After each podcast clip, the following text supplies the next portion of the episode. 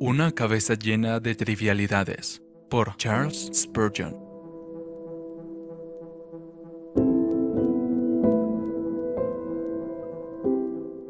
Odio los pensamientos vanos, pero amo tu ley. Salmo 119, 113.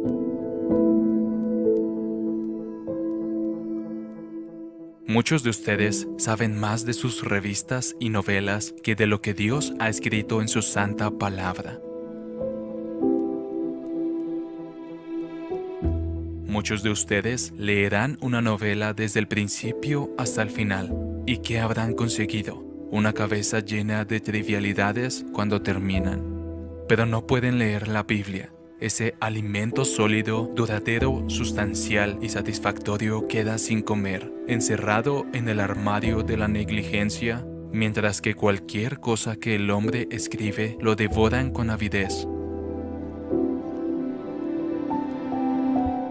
Aparta mi vista de cosas vanas. Salmos 119, 37.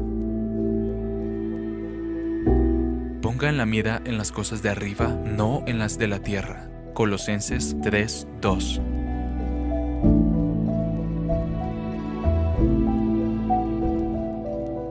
Traducido por Canal Edificando de Grace James.